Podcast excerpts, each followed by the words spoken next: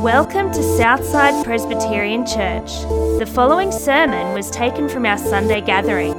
If you'd like to find out more, or if we can help you on your journey in faith, head to our website www.southsidepc.org or visit us any Sunday morning at 9am.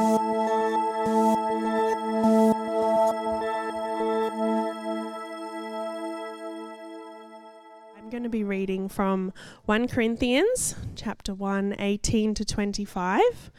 Um, it's on the screen behind me as I read it. 1 Corinthians 1, 18 to 25 says, For the message of the cross is foolishness to those who are perishing, but to those who are being saved it is the power of God. For it is written, I will destroy the wisdom of the wise the intelligence of the intelligent I will frustrate. Where is the wise person? Where is the teacher of the law? Where is the philosopher of this age? Has God not made them foolish, made foolish the wisdom of the world? For since the wisdom of God, um, since in the wisdom of God, the word through its wisdom did not know him, God was pleased through the foolishness of what was preached to save those who believe. Jews demanded signs, and Greeks looked for wisdom, but we preach Christ crucified, a stumbling block to Jews and a foolishness to Gentiles. But to those whom God has called, both Jews and Greeks, Christ is the power of God and the wisdom of God. For the foolishness of God is wiser than human wisdom and the weakness of God is stronger than human strength. Thanks, Elizabeth. Good morning, everyone, again. Such a good morning to be at church. And such a good time to remember about the power of God at work, that He's truly alive. I'm going to pray now, and so that when we hear God's word, we can understand that He will speak to us through it. So please join me. Dear Father God, thank you for our opportunity to be here, to sit under your word. And we do pray that, uh, as we've been talking about, that you are alive and active. You have the power to save. Lord, help us to see that this morning. We pray it in Jesus' name. Amen. What makes a good church? So, what should a church be known for? See, there was one church this week that copped a lot of press, was in the, uh, in the news because the police it was mentioned in a police report. The police had investigated uh, the shootings that happened. Two policemen got shot outside Toowoomba, as well as the neighbour.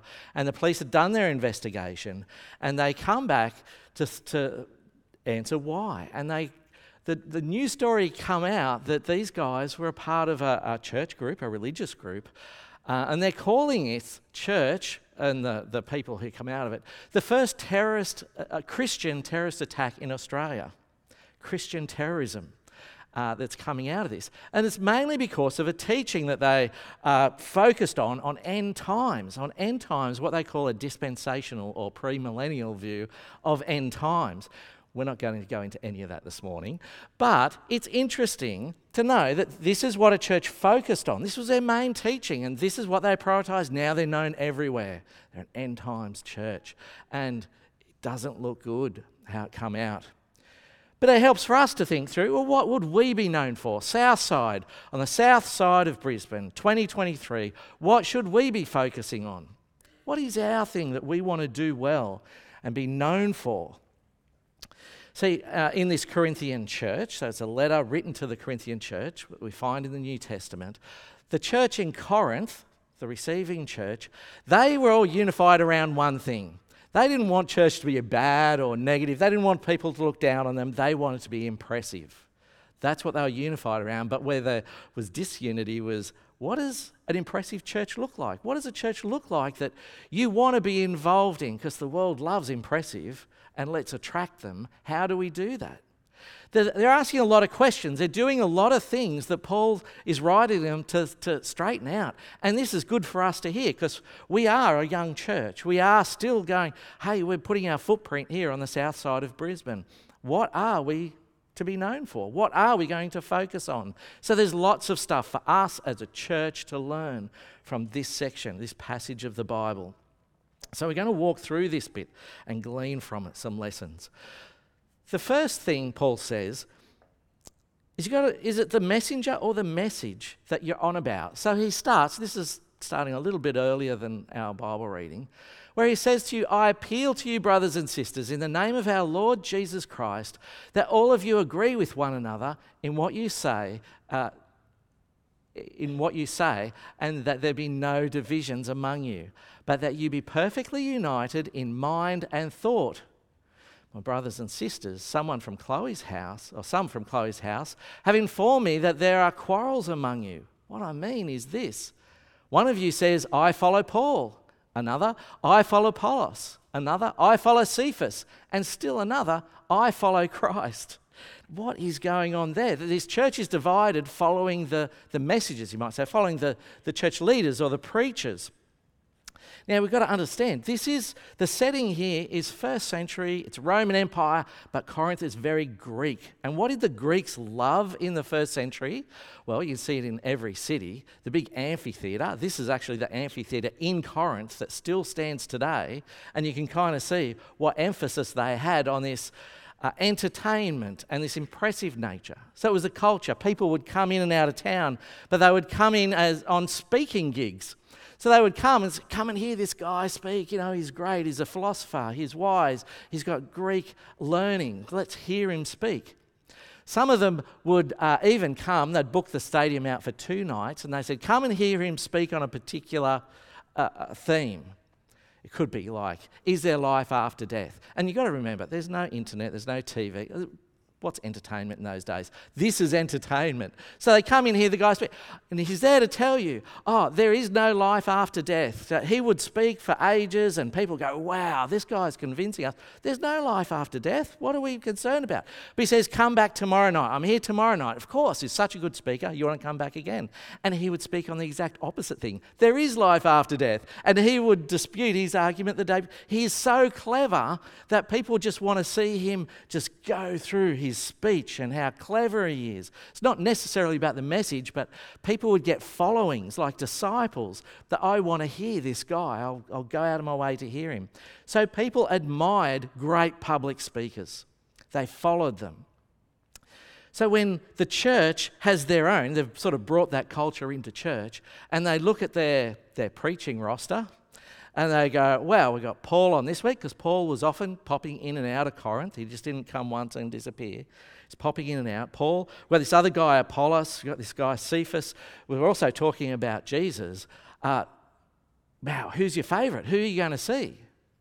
So, it's helpful a little bit of background. So, the Apostle Paul, uh, he is the missionary guy who brought the message of Jesus to Corinth. So a lot of these people only heard about Jesus for the first time through the Apostle Paul. He came, he planted the church, people believed, people got baptized by Paul. Paul's my man. If he's in town, I want to, pre- I want to hear him. Apollos, who's this Apollos guy? Well, he's mentioned in Acts. This is how Apollos is described. A Jew named Apollos, a native of Alexandria, Alexandria that's a very, if you're a uh, Greek, that's very high class, very scholarly, very learned. He came to Ephesus. Uh, he was a learned man, and uh, with a thorough knowledge of the scriptures, and he had been instructed by the way of the Lord, and he spoke with great fervour and taught about Jesus accurately. He sounds like a great preacher. Very smart, very clever, very engaging. He knows all the skills about, you know, speaking a message, but he also knows a lot about Jesus. He's a guy that you want to see. I'll follow him anywhere. If he's in, in uh, the city hall, you want to go and hear him speak. Cephas, what's the deal with Cephas? Cephas is actually the Apostle Peter. Peter uh, had a couple of names. This is a verse that kind of explains it. Jesus looks at his original name was Simon, son of John. Jesus says, You will be called Cephas, when translated is Peter. So Cephas and Peter both mean rock. Jesus says, I'm going to call you rock because you're solid. But in the Aramaic, it's rock is Cephas. In the Greek, it's Peter. So depending which part of the New Testament you're reading, what name they give him. The Apostle Paul likes calling him Cephas. But can you imagine if the Apostle Peter is coming into your church? Here's a guy who spent the whole time with Jesus. Pretty much, Jesus picked him up at the start of his ministry, a whole three years. He saw miracles, he saw people being healed, people rising from the dead because of Jesus. He saw Jesus, he was there when Jesus was on trial and being beaten up. He saw that. He saw Jesus being on the cross. He was one of the first at the tomb, the empty tomb where Jesus had risen from the dead. He was in the room when Jesus walked in, that uh, the resurrected Jesus, and had something to eat. And he says, Trust me, believe in me, I'm not a ghost. Uh, he was there for all those times. When Peter comes to your church, he can say, I can tell you about Jesus because I was there. Here's a guy you want to see and a guy you want to follow. So all these guys are like, man, I want to, they're aligning themselves. Who's your favorite? Who you want to listen to? But then also Jesus is mentioned in this, in this list as well. The, he is the Christ who died for their sins and rose again. He's the message. It sounds like some people go, I follow Jesus because that's what it's all about. They get it. But the other people go, no, no, I like the messenger better. Like I'll follow them more than the message. And this creates a wrong alliance that's going on. Paul wants to distance himself. He says, I want no part of this. This is what Paul says to them. Is Christ divided? Was Paul crucified for you? Like, was I crucified for you? Were you baptized in the name of Paul? And he goes on, I thank God that I did not baptize any of you except Crispus and Gaius. So no one can say that you are baptized in my name. Yes, also I baptized the household of Stephanas. Beyond that, I don't remember if I baptized anyone else. For Christ did not send me to baptize, but to preach the gospel, not with wisdom and, elo- or elo- and eloquence. There's an example of that. Not with wisdom and eloquence, lest the cross be emptied of its power. It's almost saying, it's about Jesus. He's the one who died for you. He's the one you need to be baptized in the name of Jesus, not me. But the more attention you give to the messenger, the less attention there is on the cross. It's actually emptying the cross of its power because the cross has power to save. It's when Jesus goes to, to die for our sins. That's where it all happens. That's what changes people. Now, what does that mean? It's a message for all churches everywhere for all time, they should be sticking to the message of the cross because that has the power to change and transform and give life. When it comes about, becomes about something else, that's a problem. You're actually dr- diminishing the power of God by distracting from the cross. Now, at Southside here, the simplest way to explain this, we want you to have a wow factor. We want you to walk out of this building and go, wow, I am so amazed at the power of Jesus. I am so amazed what Jesus did for me. It's, why don't you go, wow, about Jesus when you leave here every Sunday morning. Now, for a preacher, then, if you're going out of the, walking out of the building going, wow, that's, isn't he a great preacher? The preacher hasn't done a very good job. Because if it's all about the preacher, he's actually taken the attraction, taken the power from the cross itself. I also think preachers not only can wow people to take the distraction, also preachers can do the opposite wow in that you can be walking out of the church and go, wow, that was a terrible preacher. And also having the same effect, right? That you're taking the attention. You did not see the power of the cross because it was such a poor job. But you can also see that with all we do at church. Our musos do a great job. But if you're walking out of the building this morning and going, wow, what a great band, they've failed. It's not about the band, it's about pointing to Jesus. If you went out the door saying, wow, that was a great worship, I really drew near to God through that music. Music does something in us that draws us near to Jesus. That's what they want. Now, also, if music is really bad, you can go, wow, that music was terrible. Again, drawing away. So we live in this tension of we want to do well up the front, to communicate Jesus well. But it's never about us. It should never be about us. It's always a wow about Jesus, the power of Jesus, the life of Jesus. So, for what Paul's saying, if the power is in preaching the cross of Christ, what Jesus has done, why aren't we seeing people lining up on, on the streets to come in, to hear the message, to go the wow, to be baptized, to be saved? Why isn't that happening? Because Paul's a realist, he knows how it works. He goes on to explain that it's not about the message, messenger, it's about the message, but he also talks about the wisdom of God, the wisdom of the world, or wisdom of God. And he goes on to explain this message of the cross. He says, For the message of the cross is foolishness for those who are perishing. But to us are being saved, it is the power of God. For it is written, I will destroy the wisdom of the wise, the intelligent of the intelligent I will frustrate. What he's saying is, the gospel, let's face it, it's not clever and impressive in the world's eyes. They're not wowed by it. He knows many people who think he's foolish. Paul writes about them. But God was never to impress people by his cleverness that way. Just look at Jesus on the cross. I mean, if you want to gather an, an army or a following, you want to show how impressive you are. But Jesus, in weakness, was hanging on a cross. It was the same then as the same today. It looks foolish. There's actually a bit of um, graffiti that was found from the second century, about 100 years after this. And it, it comes up like this uh, a man worshipping a cross, but the thing on the cross looks like a man with a donkey's head on it. So, and the, the caption underneath translate Alexamenos, worshipping his God. Sounds like they're, they're, they're mocking their workmate. How foolish is he? He's worshipping this, this Christ on a cross that's a donkey. Like it's, it's just foolish. Who would do that? It doesn't make sense. It's foolish in the world's eyes. But then you get the question of truth. Well, why do we follow? What's truth? Is it the world's wisdom that they know the truth, or is it God's wisdom that He's showing us the truth. Because Paul goes on. Where is the wise person? Where is the teacher of the law? Where is the philosopher of this age? Has not God made foolish the wisdom of the world? See, they're trying to work out what is the world about? Is there a God? What's he like? There's lots of phrases like, I think God is like. I think God is like. The wise person says it. The religious guy says it. The philosopher says it. Well, if there is a God, I think he's like this.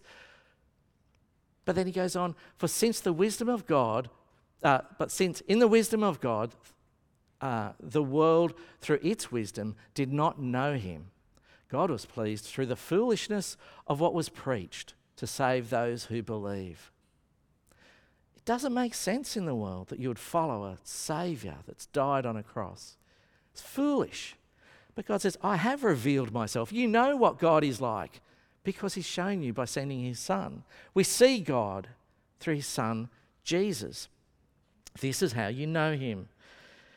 But it sounds so foolish, unimpressive. This is what it means when he says Jews demanded signs. And we saw that when the Jews were always questioning Jesus show us a sign. Greeks look for wisdom because they love the, the articulate speaker. But we preach Christ crucified which is a stumbling block to the Jews and foolishness to the Gentiles. But to those whom God has called, both Jews and Greeks, Christ is the power of God and the wisdom of God. It's not impressive.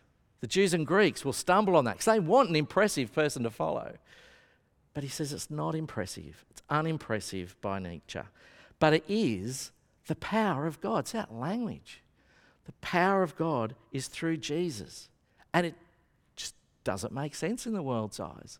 So he finishes this bit by saying, For the foolishness of God is wiser than human wisdom, and the weakness of God is stronger than human strength.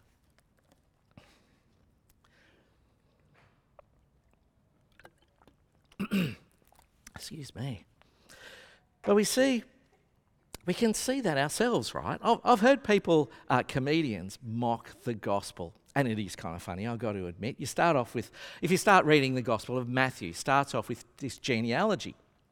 And you want uh, your Messiah, you want your king who you are going to give up your life for. You want him to be impressive. You want him to have the right line. He is a somebody even when he's born. But in that, that family tree, we see a prostitute, Rahab the prostitute. We see King David. Oh, King David was great, but yet he had affairs, he killed the husbands, He, he did all sorts of crazy things. Solomon's in there too, but Solomon had like a thousand wives. I mean, these guys, really? These are Jesus' line? Why would you do that? It's not impressive. It reads like a story then, if you go through the book of Matthew, of these unbelievable miracles. Young virgin girl becoming pregnant. I mean, what? And then all these miracles. He's healing people, he's raising the dead, all these things. But then it ends with the story of a weak, beaten up, almost naked man hanging on a cross. Unimpressive. It's foolish. It's foolish for a story.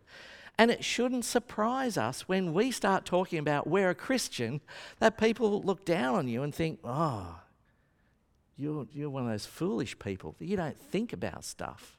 It shouldn't surprise us.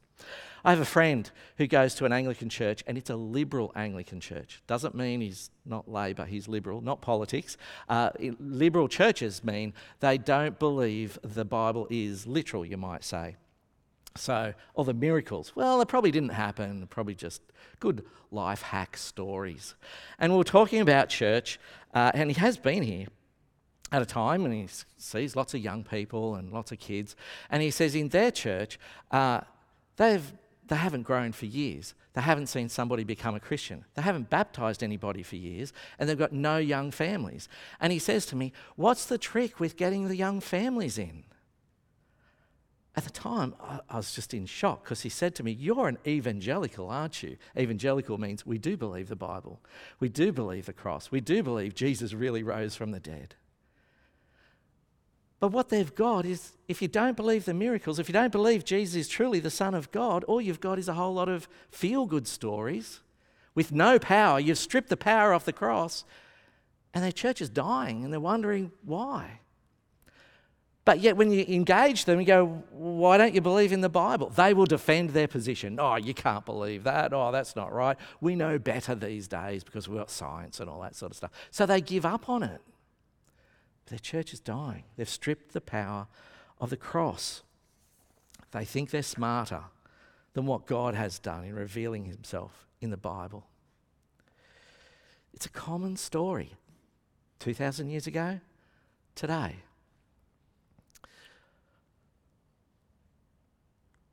Here we go.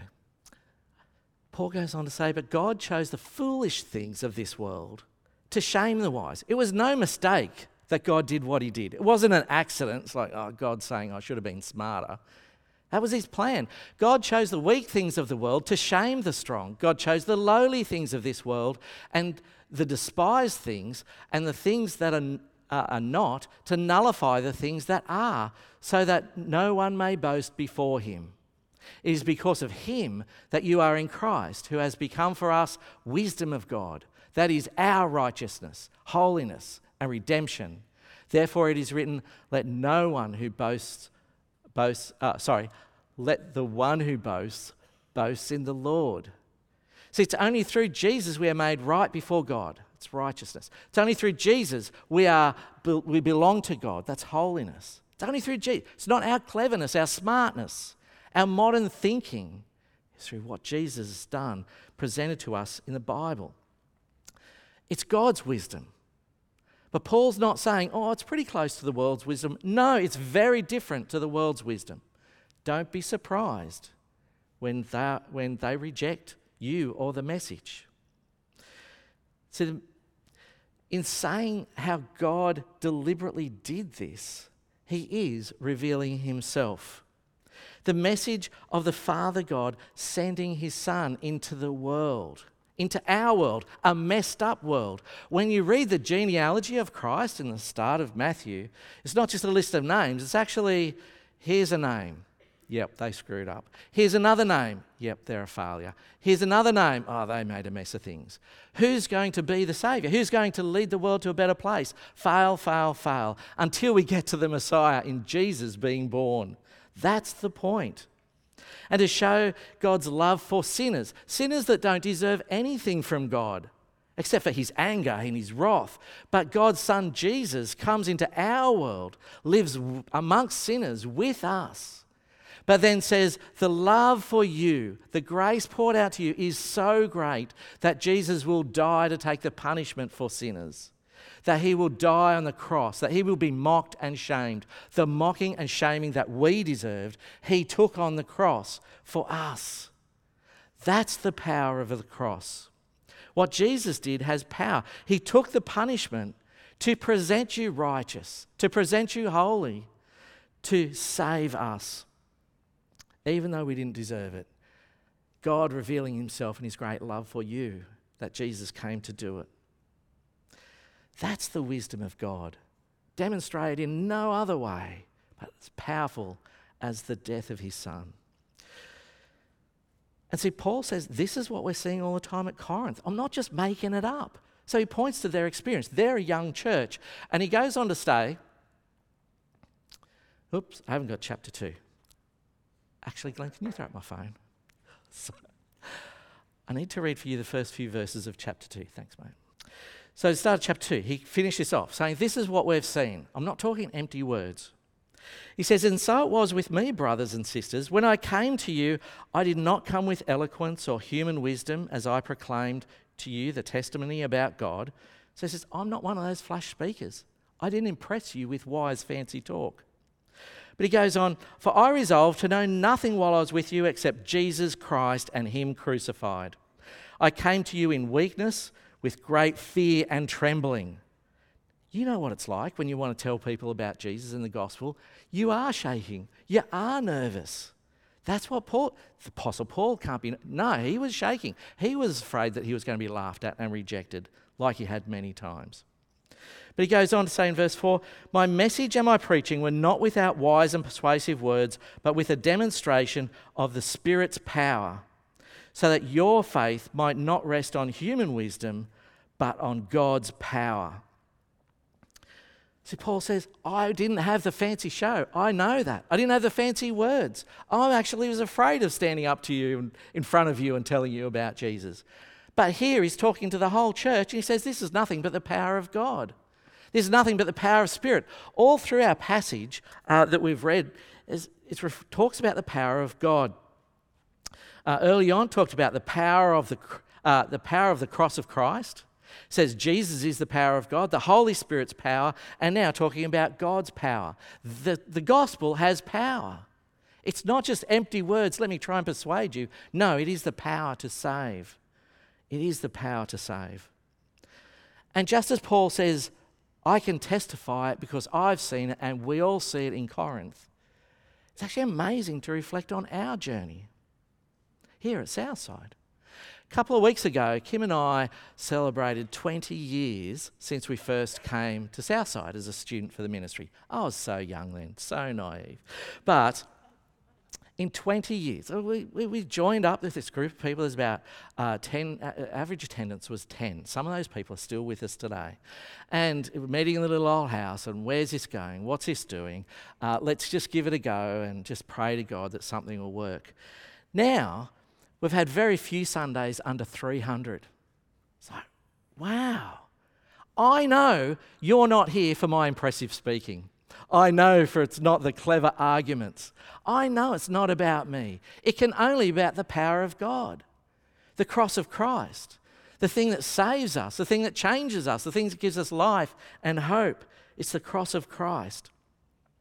I still get up with nerves every Sunday. I get up in front of you with nerves. I don't know what this means. But um, it's that fear, but yet confidence. The cross of Christ has power. We've seen it to save people. We saw it this morning in the baptism.